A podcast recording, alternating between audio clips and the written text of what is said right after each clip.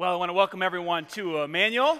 If you're a first-time guest with us here today, my name is Danny. I'm the senior pastor here at the church, and you have come at a great time. This is the beginning of a brand new series called Unbroken, and so it's a perfect time to kind of get a taste of what our church is all about. It's going to be a 5-week series of teachings we're going to go through, and so I'm really excited about it. How many of you have heard of the book Unbroken, or you've seen the movie Unbroken? By a show of hands, raise your hand. Yeah, so there's quite a few of you. If you haven't seen the movie or if you haven't heard of the book, I'm not really going to spoil anything for you because there's so much to the story, there's so much to the movie. I can't possibly spoil it for you. It's a fantastic film. It's a fantastic book. It's really the story of a guy named Louis Zamperini. And a couple years ago on vacation, I read the book, and it's a really thick book, and I'm not a very fast reader, but I could not put this book down. I counted. I cried at least 4 times as I was reading this book. And it's this amazing story of a guy named Louis Zamperini, and I'll just tell you the story real quick, and again, I'm not going to spoil it for you if you haven't seen the movie or read the book, because there's so much to it. But really, it's the story of this kid who came to the United States. He was the son of Italian immigrant parents, grew up in California, and right from the start, in his hometown in California, man, he had a rough going. Kids would make fun of him, and he just became kind of like a fighter. You know, he couldn't speak English very well, and so he got into all kinds of fights right from the beginning. He actually, by his own admission, he said that he started smoking cigarettes at the age of 5. Yeah, let that sink in, right? What's that even look like, right? So when he was a teenager, he started stealing booze from bootleggers, and he got into this pattern of getting drunk and stealing. And the town that he grew up in was a small town, and so the police knew who he was because he got in trouble so many times. So they went to his brother and his family and said, we've got to harness some of this kid's energy into something positive. So they kind of got him into running, and they said, hey, why don't you try to run for the school? And so he did that, and he noticed that he kind of had a talent and a gift, and he ended up breaking an interscholastic world record in high school. He ran the mile in 4 minutes and 21 seconds as a high school student, 16, 17 years old. Well, that got the attention of the Olympic Committee, and so they started to recruit him, and sure enough, at the Olympic tryouts, he made the Olympic team at the age of 19. He ran in the Olympics in Berlin, and he ran the 5,000 meters. Some of you know the story. He came in 8th place. He beat all the other Americans, but 8th place is not very good. But what was special about his race is that his last lap on the 500 meters, he ran in 56 seconds. It was so impressive that Adolf Hitler himself said, I want to meet that kid. So sure enough, Louis Zamperini got to meet Adolf Hitler, and Adolf Hitler said something like, oh, the boy with the fast finish and something else, and then he kind of wandered off. But who knows what Adolf Hitler does? I'm not sure. But he got to meet that guy. I mean, it was an incredible race, and so he got a taste of the Olympics, and he wanted to come back 4 years later and race in Tokyo, but of course the Olympics in Tokyo were canceled because of the war. And so instead of running in that Olympics, he joined the army. He became a bombardier. He was stationed in the Pacific, and his team would go out and just bomb places. And he earned the name Lucky Louie because so many times he narrowly escaped death. And at one particular point, the plane that they were flying in, the B-52, was riddled with bullets and just holes, where bombs were coming in. And they got back, and they had to kind of put it aside for a while, and they just couldn't fly it anymore. And right when that happened, another B-52 was heard, to have gone down in the Pacific, and so his crew had to get in this other plane that really wasn't fit for combat and really wasn't fit for flying at all, but they had to use this plane called the Green Hornet to go out and try to find these other fellows that had crashed somewhere in the Pacific. So if you know the story, he goes out, and on this flight, the 13 guys on the flight, the engines go out, 2 of the engines go out, and they crash 800 miles south of Hawaii. An amazing story. He survives the crash. Only 3 of the 12 guys survive the crash. He comes up out of the water. Again, there's a lot of details to the story. I don't want to spoil it for you, but he comes out. He sees a life raft. He goes over to the life raft. He gets this thing. I don't know how he does it. There's gasoline and fire everywhere. He gets 2 of his buddies, Phil and Mac, and he gets them in the boat. One was the pilot. One was the tail gunner. And there they are in the raft, and everyone else is dead. And for 47 days, they floated in the middle of the Pacific Ocean. 65 million square miles of water. And again, I can't go through all the details, but you have to read the book or you have to see the movie. It's fantastic. On day 27, a plane comes overhead. Think about it, 27 days floating on the ocean. A plane comes overhead, and they think it's the Americans. They think they're found, but it's a Japanese plane, and they open fire on these three guys in a raft. Can you imagine? Louis jumps overboard with shark-infested waters everywhere, and the other two guys are almost dead, so they stay in the raft. And lo and behold, after 30 minutes of being shot at, none of them are hit. There's poles in their raft and everything, but they don't get hit at all. Louis jumps back in the raft, and the Japanese plane takes off. On day 33, one of the guys, Mac, he dies. So Louis, they send him off into the water. On day 47, they finally reach land. They're rescued by the enemy. And their awful, terrible experience turns even worse, because that begins a 2.5-year process of them being tortured in POW camps.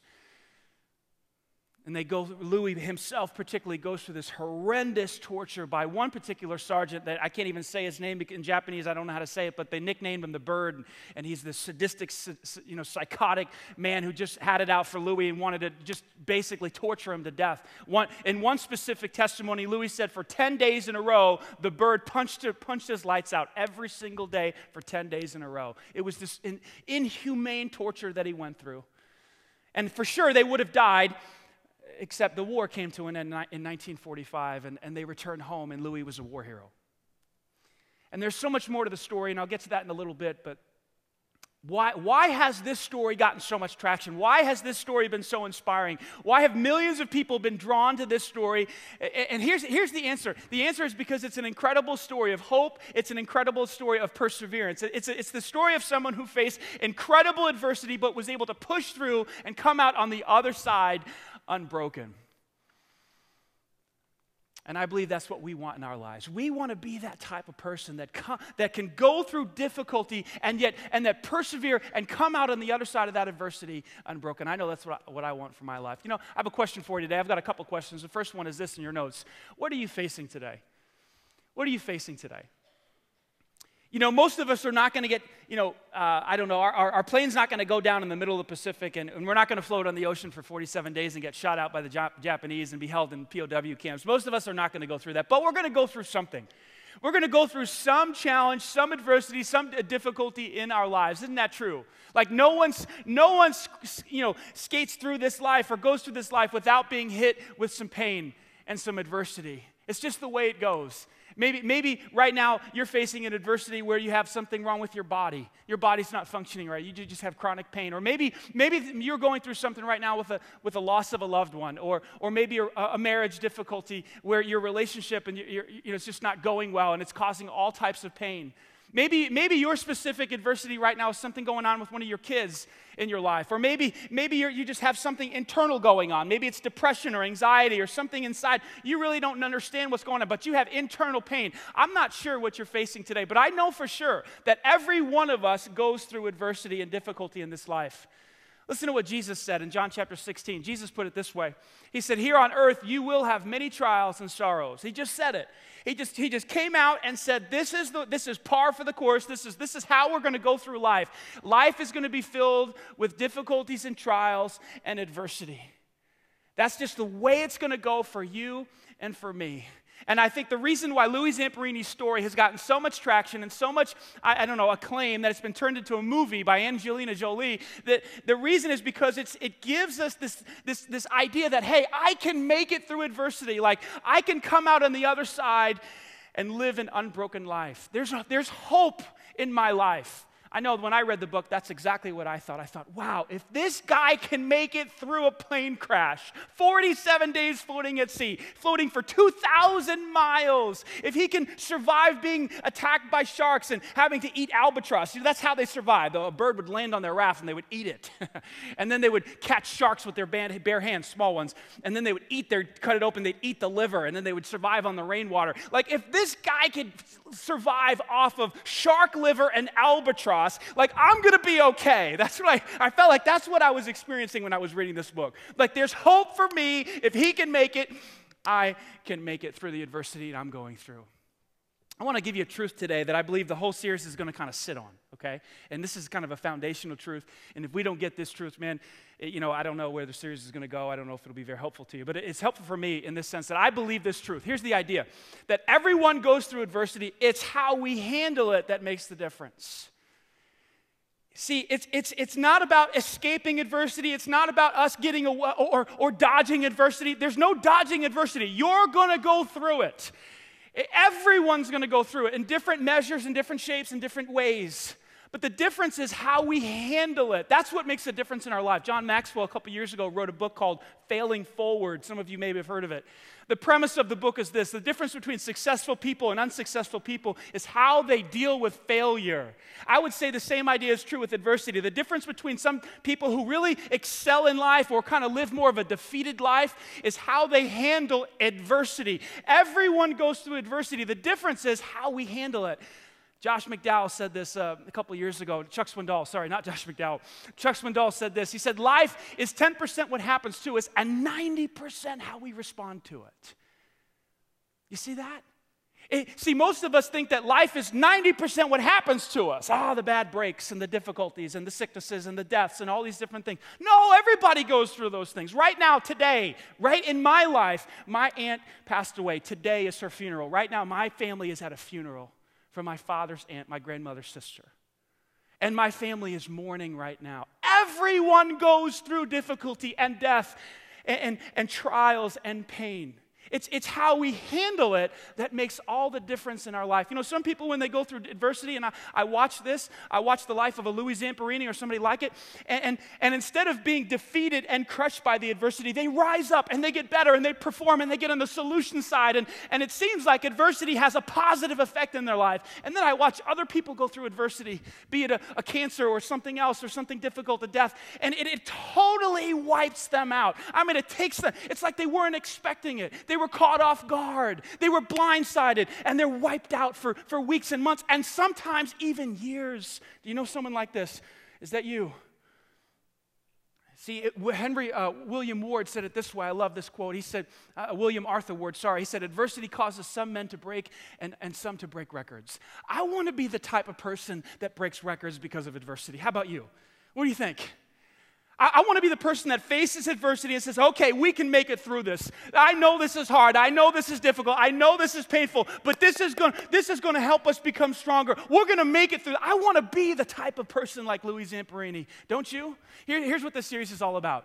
And I'm going to do my very, very best with the help of God's word, of course, to show us how to become that type of person, that man or that woman, and who instead of being defeated and losing hope and giving up because of adversity, rather says, you know what? This is going to make me stronger. This is going to build me up. This is going to be a positive thing in my life. That's what this series is designed to do. You with me?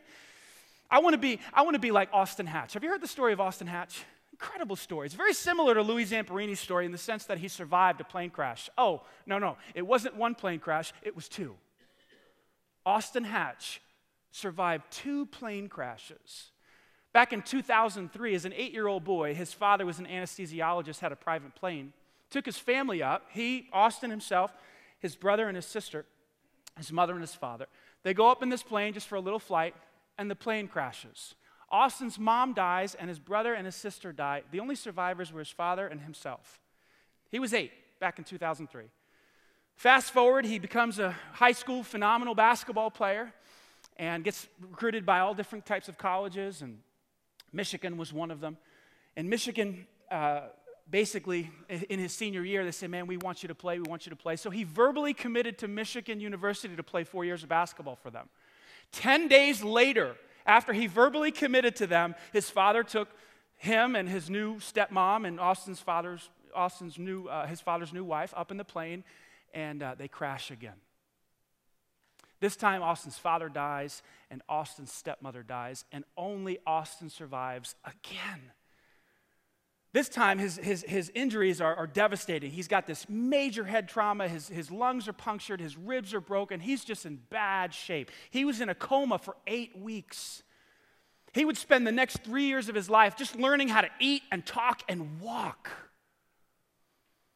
Well, Michigan's watching this all go down. I mean, they're sticking by their recruit. They're sticking by their commitment that we want to give you a scholarship. A couple years later, they kept their word and they offered him a scholarship, and Austin accepted that scholarship. This is what he said. I have something he said here. After he signed, he said, "Signing with the University of Michigan has been a goal of mine since I basically woke up from my coma." It's interesting. You know, if I woke up from a coma, I don't know what kind of goals I would set for myself, but signing a Division I basketball scholarship probably wouldn't be one of them, right? He goes, "Last week it was surreal to actually see my name on the dotted line. I can't tell you how blessed I feel to be in that position." When I read that, I thought, blessed? Dude, you're not blessed, you're cursed. Like, don't ever fly again. No flying for you. Like, you're not blessed, right? That's our perspective. We'd look at that and say, wow, how does this 19, 20-year-old kid look at himself and see and think he's blessed? You know, recently when Michigan was up, you know, he's still recovering from all of his brain injuries and all these injuries, so he's still trying to learn how to dribble a basketball, which is quite fascinating. He's so dedicated. But Michigan, he's on the team. He dresses in the uniform. They were up big time in the fourth quarter, and they put him in the game. And Austin got fouled. And that picture we had of you here just a second ago, if you can see that again, that's him scoring as a Michigan Wolverine. He actually hit the free throw.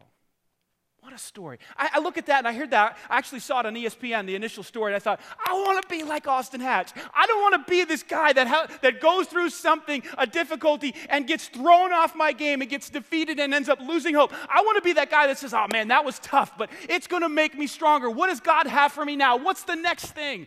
Recently in his Twitter feed, this is what he said. I love this idea. He sent this tweet out. He said, "Why do bad things happen to good people has no answer," which I would disagree with that a little bit, kind of, but that's okay. It's not about that. He goes on to say, I love this part, "What we should ask is what do good people do when something bad happens?" Can you imagine? I mean, you're in your early 20s and you're tweeting that stuff out. Surviving 2 plane crashes, losing his father and his mother and his siblings and his stepmother. And he's saying, you know what, we should ask, what do good people do when bad things happen to them? Wow. Recently, he said this. Check out this quote. "I feel like God has a plan for me. I feel like there's been his hand on me. I feel like there's a plan for my life." And most of us would laugh at that and say, dude, no, he doesn't. Yeah, his plan for you is to kill you. Don't fly again, right? Like, how do you even write that stuff, right? Here's what I think it is. I think it's perspective. I think the answer to how to handle adversity, in fact, that's the next question I want to ask you. I had a couple questions for you. How do we handle adversity in such a way that it doesn't break us down? I believe the answer is perspective. How do we interpret the difficulty? You know, when we go through adversity, the natural tendency for every single one of us is to do what? Is to ask a question, right? What question is that? You know the question. Come on. Yeah, you're saying it. Some of you are saying it. Why? Why did this happen? Like, what did I do? Like, what's going on here, right? What's behind that question? What's behind that question is a desire to understand.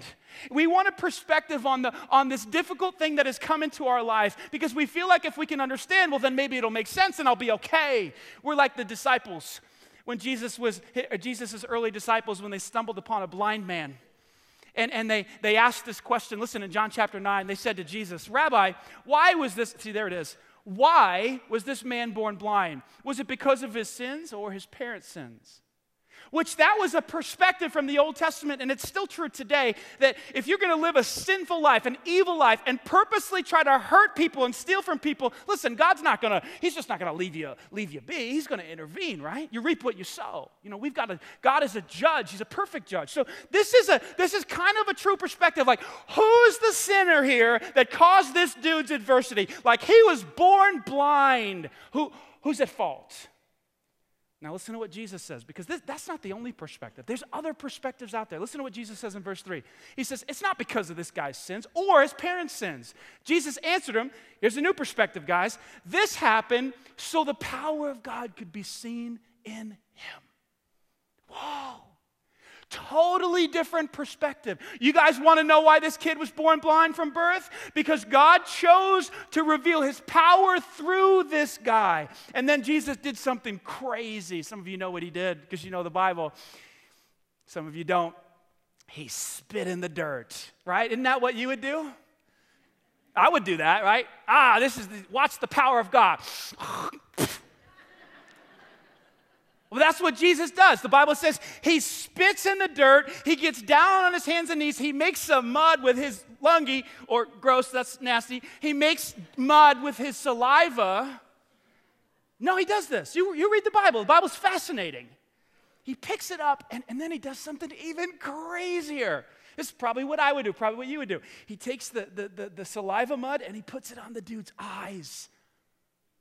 Doesn't that make sense? And he says, okay, now go in the pool of Siloam and wash. I would have gone and washed too. And he comes back and he can see. And the power of God was revealed. See, I believe with all my heart that a big reason why adversity knocks us off our game and causes many of us to lose hope and get down and get discouraged and cry a river of tears and woe is me and just get all depressed is because of our perspective.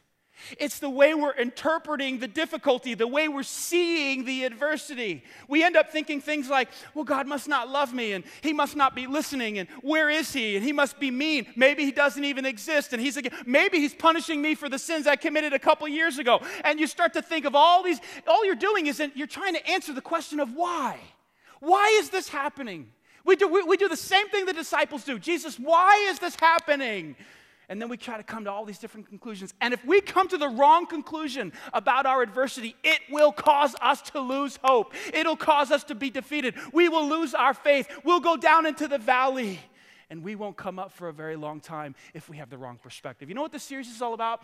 I want to give you perspectives that will help you soar. See, I believe with all my heart, in this next slide here in your notes, that our perspective is what determines if adversity will strengthen us or break us. It's the way we're seeing it. It's the way we're interpreting the adversity that makes the difference. You believe this? You have to believe this. It's absolutely true. So let me give you the first one. We're going to talk about 5 perspectives in this series.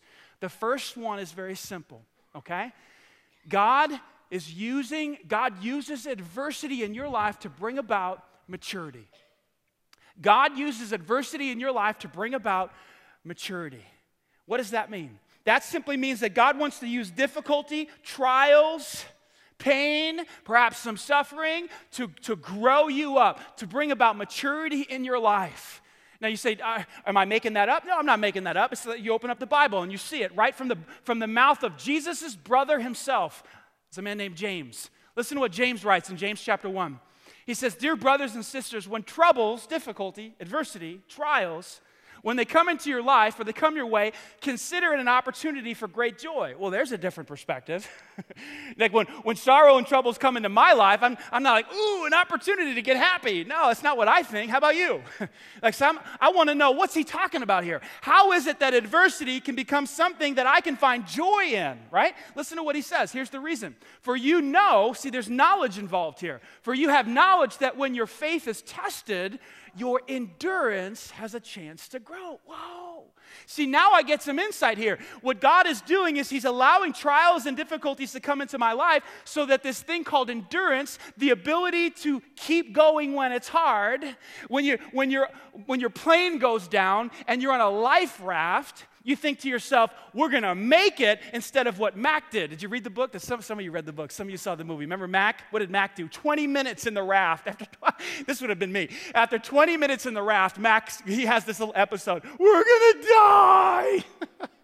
He keeps going on. And Louis' like, no, we're not. We're going to get rescued. Come on. And he's just, he's trying. Finally, Louis said he had to smack him in the head. Shut up, Mac. I mean, because it was, he didn't have very strong endurance muscles. Right? So he looked at the 65 million miles of ocean and he's thinking, we're done. We're dead, dude. And Louis going, nah. See, they're going to fly out here tomorrow. They're going to save us. It's perspective. It's endurance. Listen, so God allows trials to come into our life to build this thing called endurance, the ability to keep on going when it's tough. But it doesn't end there. Watch this. He continues, so let it grow. Let endurance grow. For when your endurance is fully developed, you will be, say it with me, perfect and, say it with me, complete, needing nothing. This is the secret.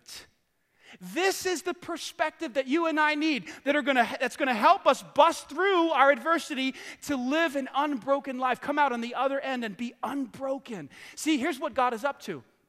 God is using the adversity in your life to fully develop you. In fact, that's our next slide. God's goal for your life is full development. Think about it this way. Some of you have raised kids. Some of you are raising kids, okay?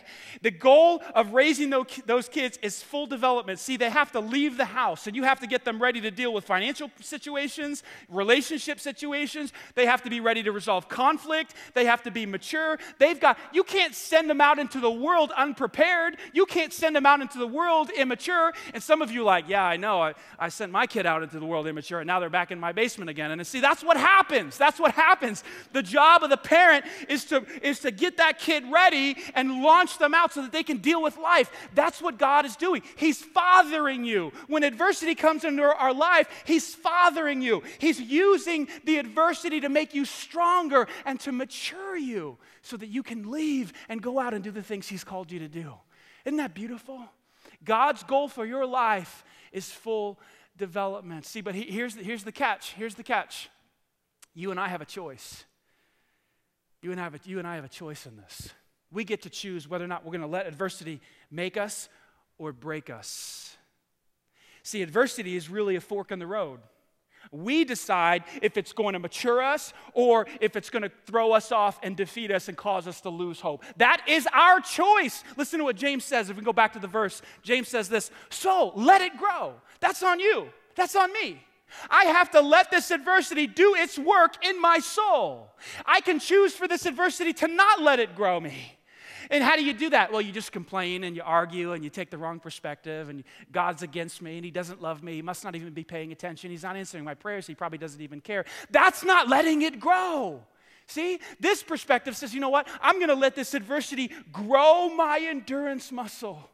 It's a choice that you and I make, whether it be a financial adversity or a relationship adversity or a sickness or a death or whatever it is. It's a fork in the road, and we choose whether or not to let the adversity make us stronger or break us down. That is a perspective. You know, I was thinking about this, and I thought of Jonah. Jonah, a great story in the Bible. Jonah's this guy who goes through tremendous adversity. God calls Jonah, I'll tell you the story real quick, He calls Jonah to preach to the Ninevites because they're all off course. And they got to come back to God's word. And so Jonah doesn't want to do it, so he runs.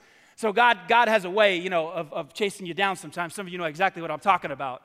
And so God chases Jonah down, has this fish swallow Jonah for 3 days. Can you imagine what it's like to be in a fish for 3 days? Not a good situation. Talk to me about adversity, okay? You've never been in a fish for 3 days, okay? It's just terrible situation. Finally, it seems like Jonah's maybe having a change of heart, so God spits him out, causes the fish to spit Jonah out on dry land. He actually does obey, and he goes and preaches to the Ninevites. Well, they end up listening to the message, and they turn from their silliness, their disobedience, and God ends up showing them mercy instead of judgment.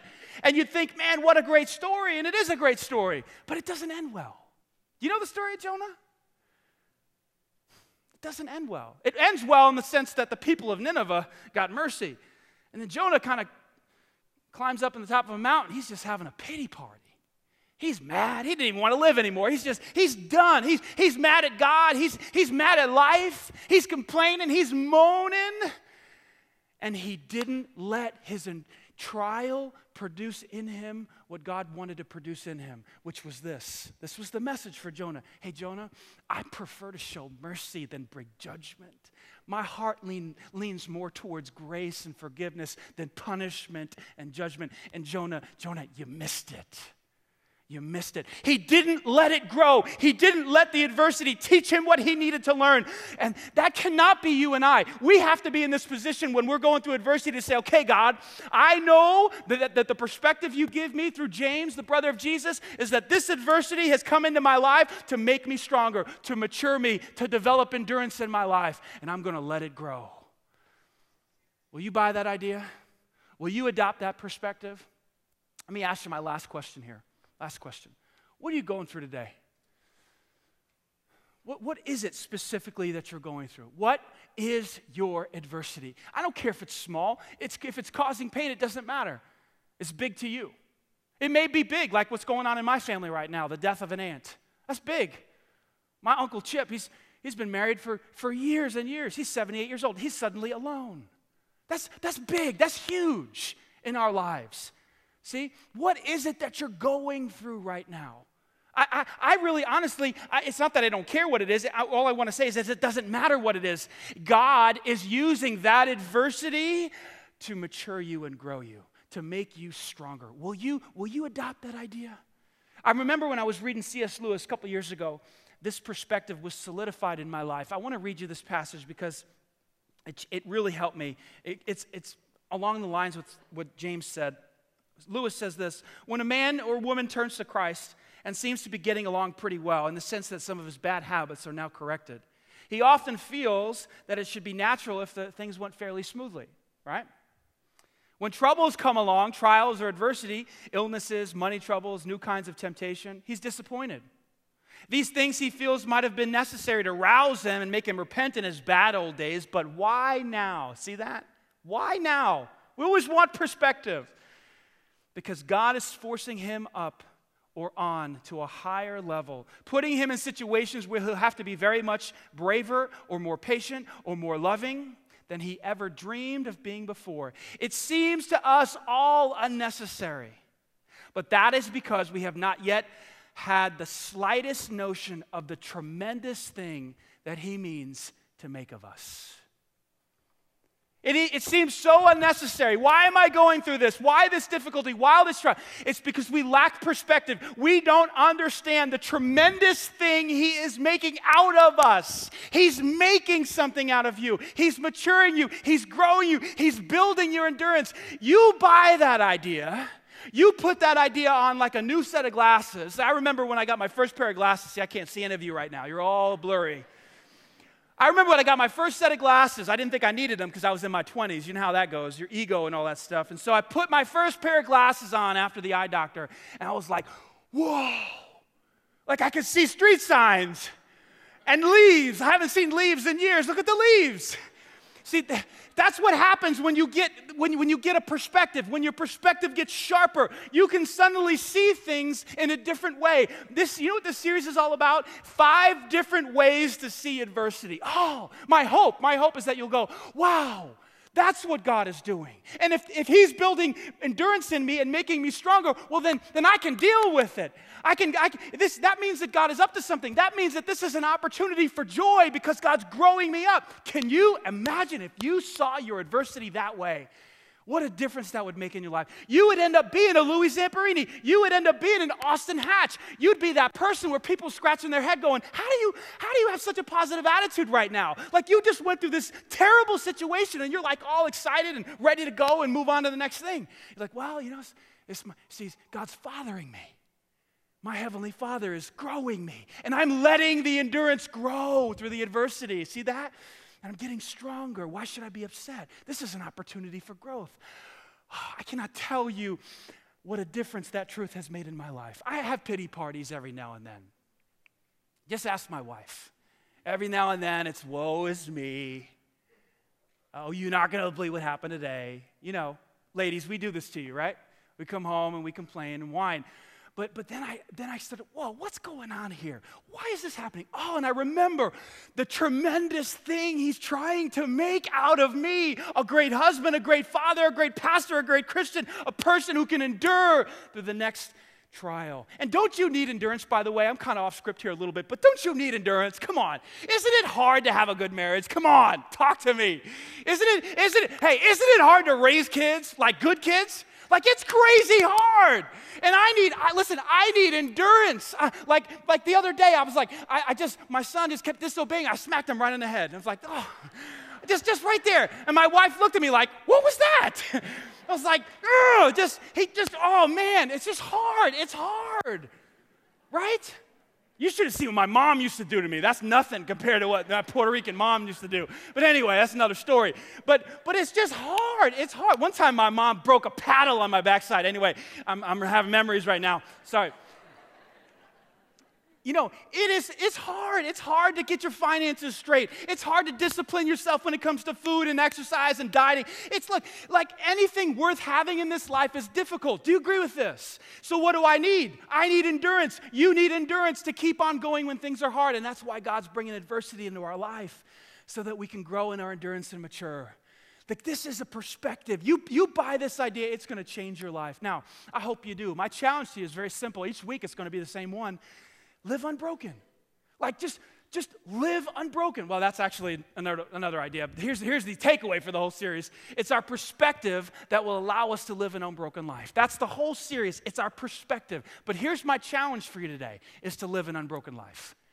Just to say, okay, in order for me to live an unbroken life, I have to have the right perspective. What's the perspective we shared today? That God is using adversity in my life to mature me, to bring about endurance in my life. Man, you buy that idea, you're going to find the strength to persevere in your life. Now, I mentioned a few moments ago that Louis Zamperini's story didn't end when he got home.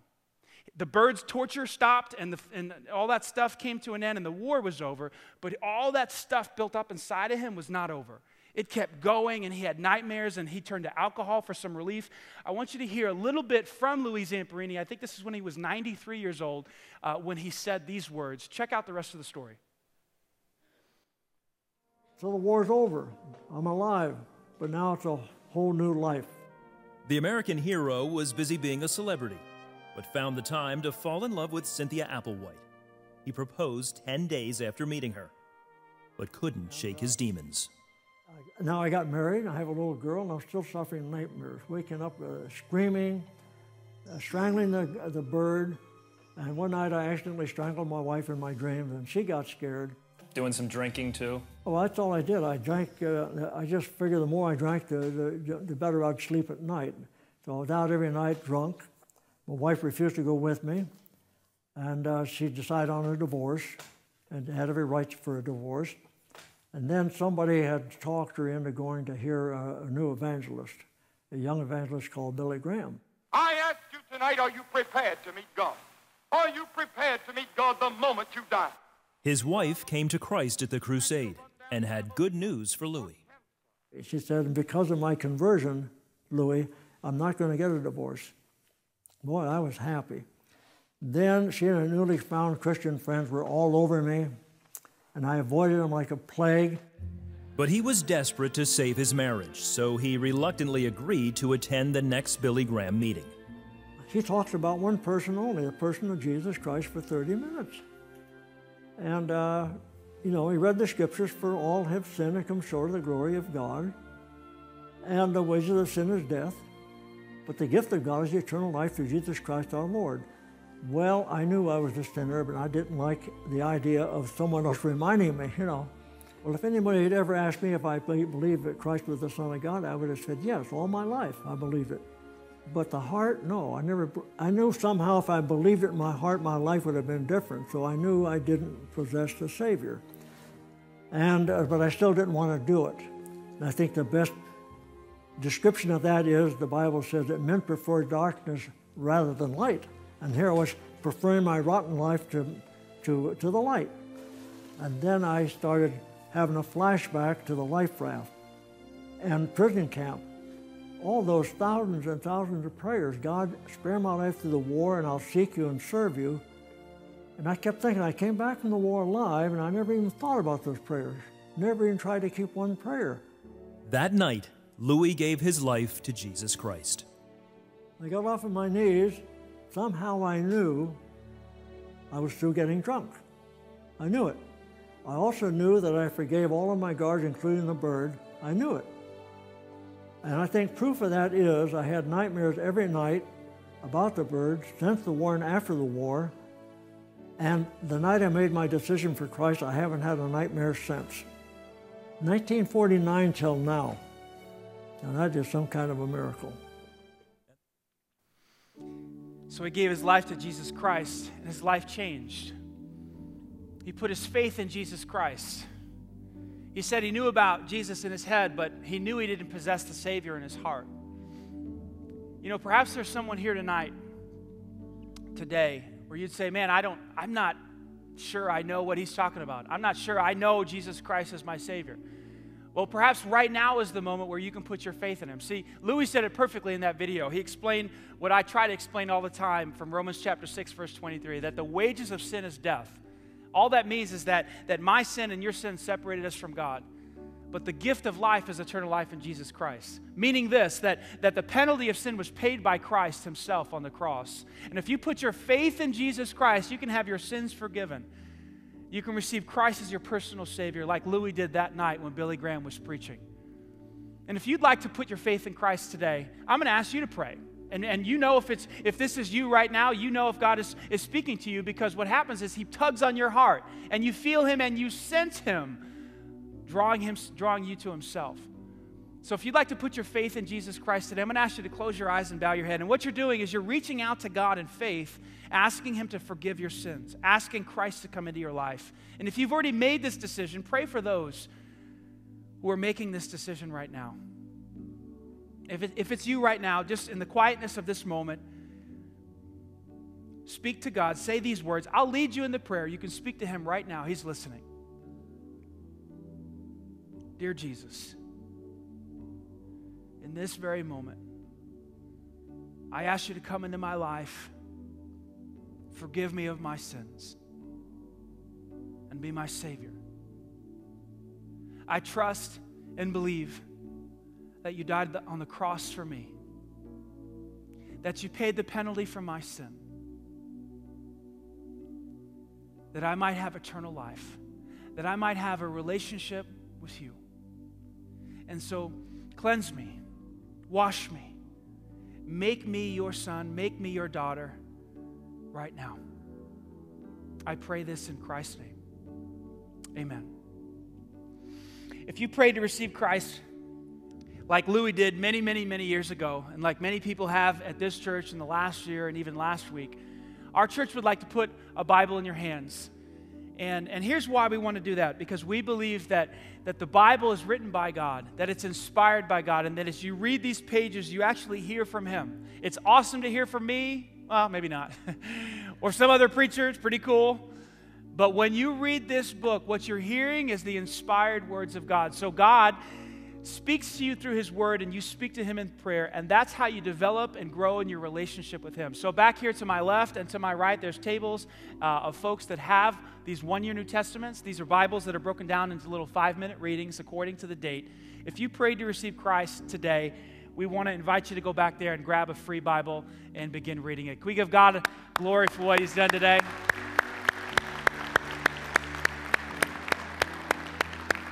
It's our perspective. As we leave here, it's our perspective that determines whether or not adversity will make us or break us. The perspective I laid before you today is very simple, that God uses adversity to bring about maturity in our life. My hope is that you'll take that and you'll work that into your life. This week in your small groups, you're going to talk about how to take that idea and work it into your life so that when you face a financial difficulty or a challenge in your marriage or a challenge in your parenting or a death or a sickness or a loss of any type or anxiety, that you could take James 1 and you could take this perspective and actually work it into your everyday life so that it actually changes the way you live and you end up living an unbroken life. That's my hope for you this week, okay? Let's pray. Heavenly Father, thank you for the opportunity to open your word, to gain perspective, to look at truth. God, I know that the truth sets us free. It's the truth that changes our life. So this week, I pray that you'd help us to take this idea, mull it over in our minds, memorize the passage if we need to, and look at our adversity through this lens that you're using adversity to bring about maturity. God, if those who prayed to receive you as their Savior, God, I pray that you'd give them the courage to go grab a Bible, not just grab it, but also begin reading it today. We love you. It's in Christ's name we pray. Amen. Next week, you're not going to all miss it. It's going to be awesome. We're going to look at another perspective when it comes to adversity. We'll see you next week. Bring a friend.